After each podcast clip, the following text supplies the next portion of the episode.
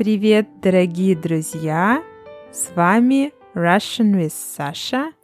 И сегодня мы продолжим разговор о великом русском писателе Льве Николаевиче Толстом. Хочу сказать отдельное спасибо спонсорам моего подкаста, всем тем, кто поддерживает меня на Патреоне.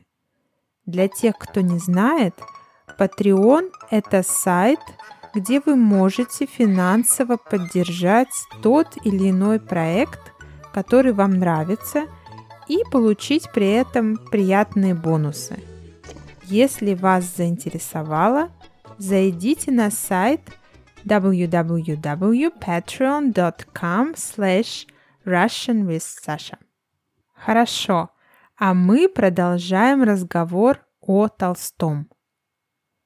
В 60-е годы Толстой работал над романом «Война и мир».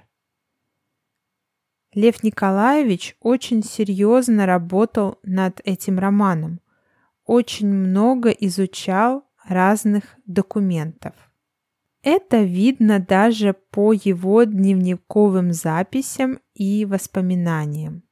Хотя с 1866 по 1877 год он почти ничего не писал, то есть не вел дневник. Он не вел дневник примерно 13 лет. Но в письме к двоюродной тете Александре Андреевне Толстой в 1963 году Толстой пишет в связи с работой над романом я никогда не чувствовал свои умственные и даже все нравственные силы столько свободными и столько способными к работе. И работа эта есть у меня. Работа эта – роман из времени 1810-х и 20-х годов, который занимает меня вполне с осени. Я теперь писатель всеми силами своей души. И пишу, и обдумываю, как я еще никогда не писал и не обдумывал. Я попробую более не менее грамотно перевести. I've never felt my mental and even all my moral strength so free and so capable of work. And I have such a work. This is a novel of 1810s which has been occupying me completely since the fall. I'm now a writer with all the strength of my soul, and I write and think about all this as I've never written or thought before. «Война и мир» — это уникальный роман как в русской, так и в зарубежной литературе – Это одновременно и роман-эпопея, это одновременно и психологический роман. Этот роман сразу принес Толстому славу. Он стал известным, и многие считают роман «Война и мир» лучшим произведением чуть ли не всей мировой литературы. В школе – этот роман обязательно читают все школьники. Это самое большое произведение, с которым ученик сталкивается в школе. Целых два тома. Я помню, что я не читала сцены, связанные с войной. В этом романе есть две линии. Военная, где очень подробно описываются все военные сражения – и есть линия невоенная, где описываются личные отношения между героями, какие-то любовные линии и так далее. И обычно бывает так, что девочки не читают про войну, а мальчики читают только сцены, связанные с войной. Ну, это понятно. Девочкам больше интересно про любовь, а мальчикам про войну. Хорошо, пойдем дальше. Затем, примерно в 1973 году, Толстой начал работу над романом Анна Каренина. Это роман-драма. Известно, что главная героиня Анна Каренина в конце романа кончает жизнь самоубийством, бросается под поезд.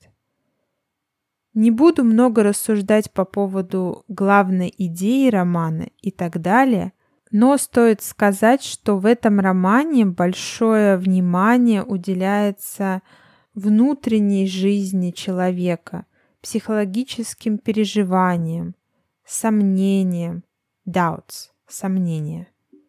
В романе поднимаются проблемы брака, проблемы человеческого эгоизма, проблема долга, duty и так далее. В 1878 году Толстой снова начинает вести дневники, и примерно в это же время его начинают мучить разные вопросы, связанные со смыслом жизни, с тем, что такое добро и зло, вопросы религии. Толстой начинает исследовать богословие, theology, богословие.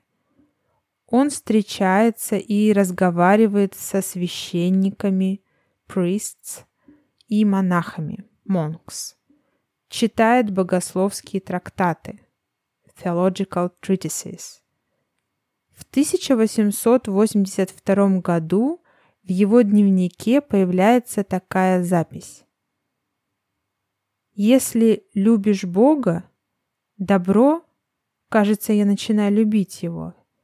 Любишь, то есть живешь им. Счастье в нем, жизнь в нем видишь, то видишь и то, что тело мешает добру истинному. If you love God, the good you love, it seems I begin to love it. That is, you live for it, happiness is in it. You see life in it, then you see that the body interferes with true good. Толстой все больше отказывается от радостей богатой жизни. Он много работает в поле, много занимается именно физическим трудом. Одевается просто, перестает есть мясо, то есть становится вегетарианцем. В 1884 году, например, дневниках можно увидеть много таких записей. «Пойду косить и шить. Завтрашнего дня встаю в пять. I'm going to mow the field and sow. From tomorrow I get up at five. Косил долго, Обедали. Сейчас же пошел шить и шил до позднего вечера. Не курил. Mowed for a long time. We had lunch. Now I went to sew and sewed until late night. I haven't smoked. И подобных записей в дневнике Толстого 80-х годов очень много.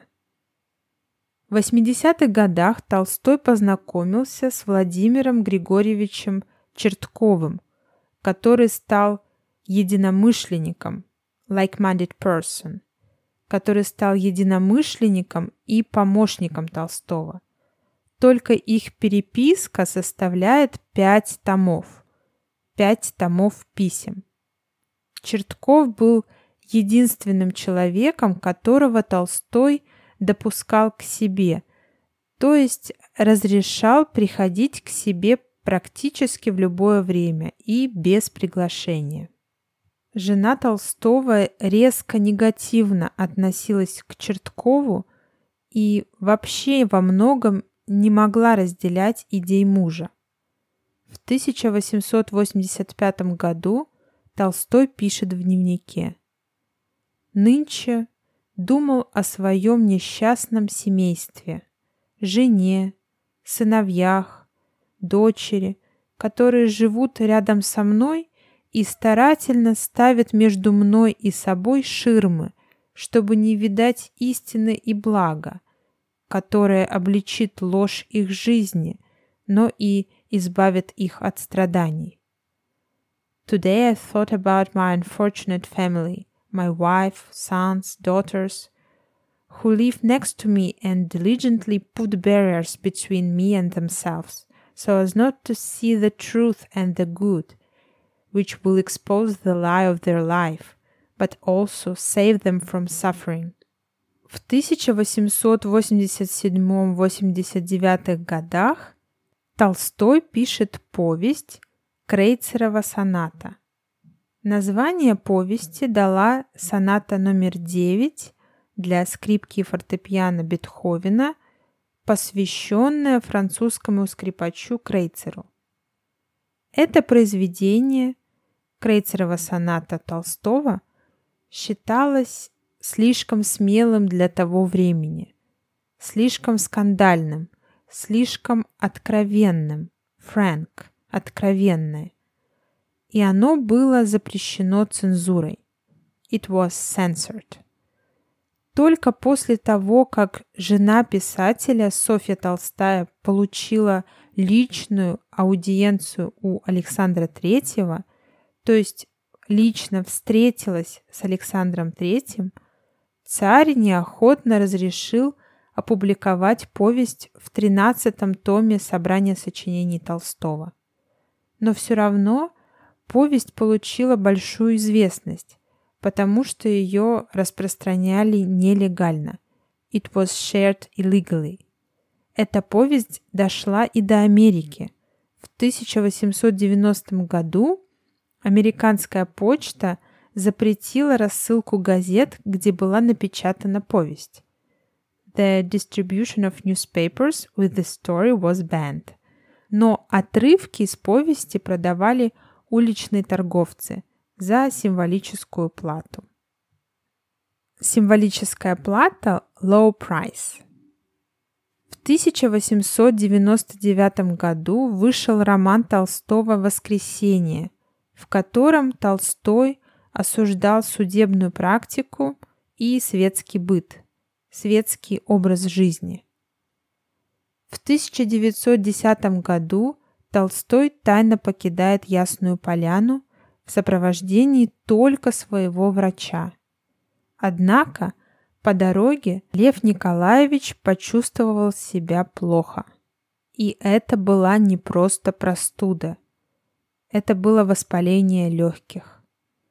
Льва Николаевича пытались спасти шестеро врачей, но Толстой умер на небольшой станции в незнакомом месте, в доме станционного смотрителя.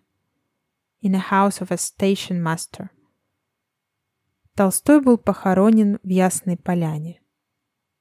Как известно, у Толстого было много детей. Сейчас насчитывают 350 прямых потомков Толстого, живущих в 25 странах мира. Сейчас Раз в два года в Ясной Поляне проходят встречи потомков писателя. Теперь поговорим подробнее о религиозно-философских взглядах Толстого. Когда Толстому было 50 лет, примерно в 1878 году, у него началась пора активных религиозных поисков. Вообще, религиозное течение Толстого имеет название толстовство. Основное в этом учении – это то, что человек должен видеть смысл жизни вне самого себя. Толстой писал в дневнике в 1889 году следующее.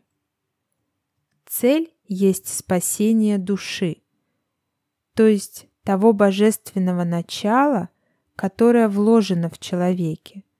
Спасение это достигается отречением от личной жизни и потому от мирских благ и стремлением к благу ближнего – любовь. The goal is the salvation of the soul, of that divine principle that is embedded in a person – This salvation is achieved by abnegation of personal life, and therefore from worldly goods, and is achieved by striving for the good of the other person, that is love. Толстой также резко отрицательно относился к церкви и ко всему, что с ней связано. Он отрицал все церковные обряды, religious ceremonies. Поэтому он официально перестал быть членом церкви. Синод опубликовал специальное письмо по этому поводу. Толстой написал ответ, где подтвердил свой разрыв с церковью. Толстой также отрицал божественность Христа. Христос теперь для Толстого мыслитель, thinker, и проповедник, preacher, который никого не спас и не может спасти, но который проповедовал божественное учение своего отца. Толстой пишет так. Прочитаю с пропусками. I will skip some phrases. Если есть какой-нибудь Бог, то только тот, которого я знаю в себе, как самого себя, а также и во всем живом. Он живет во мне и во всем. Надо помнить, что моя душа есть сам Бог. If there is any God, then only the one I know in myself, as well as in all living things. He lives in me and in everything. We must remember that my soul is God Himself. Также Толстой старался найти какую-то новую объединяющую религию. Вот что он писал по этому поводу. «Я не хочу быть христианином, как не советовал и не хотел бы, чтобы были брахманисты, буддисты, конфуцианисты, таосисты, магометане и другие. Мы все должны найти каждый в своей вере то, что общее всем, и, отказавшись от исключительного своего, держаться того, что общее. I don't want to be a Christian, as well as I wish there weren't Brahmanists, Buddhists, Confucianists, Taoists, Mohammedans, and others. We must all find, each in his own faith, something that is common to all, and abandoning the exclusive, our own, stick to the common things. Толстовство – это также осуждение роскоши, luxury, стремление к простой жизни. Поэтому Толстой отказывался от многих благ богатой жизни. Он перестал есть мясо, пить алкоголь. Он считал, что каждый должен заниматься физическим трудом. Вот пять заповедей, commandments, Толстого. Не впадай в гнев. Don't get angry. Не поддавайся похоти. Don't give in to lust. Не связывай себя клятвами. Do not bind yourself with vows. Не протився злому. Do not resist the evil. Будь равно хорош с праведными и неправедными.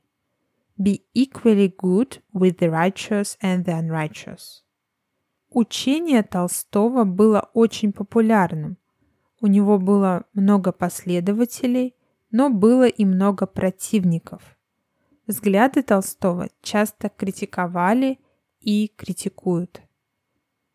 Его религиозно-философские взгляды очень сильно повлияли на отношения в семье, на его отношения с женой, потому что его жена, и это понятно, должна была вести хозяйство и растить детей а ее муж считал, что она и дети должны отказаться от всех благ и следовать его принципам. Он считал, что все их имущество надо раздать бедным, что жена слишком много тратит денег. Толстая писала в своих воспоминаниях так.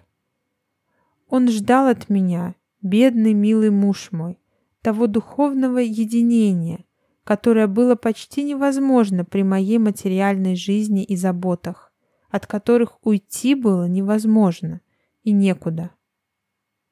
He expected from me, poor dear husband, that spiritual unity which was almost impossible with my daily life and worries, from which it was impossible to get away, and I had nowhere to go.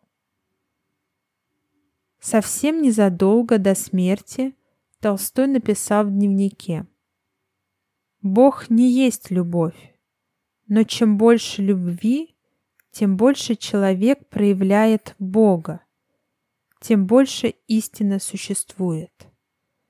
God is not love, but the more love exists, the more a person manifests God, the more he truly exists. Ну что, дорогие слушатели, это все на сегодня. Я понимаю, что было непросто, потому что было много незнакомых слов, цитат, сложных мыслей. Но я надеюсь, что вам было интересно. Пишите, если есть вопросы, и обязательно читайте транскрипт подкаста. Все ссылки в описании выпуска. Спасибо вам за внимание и пока-пока.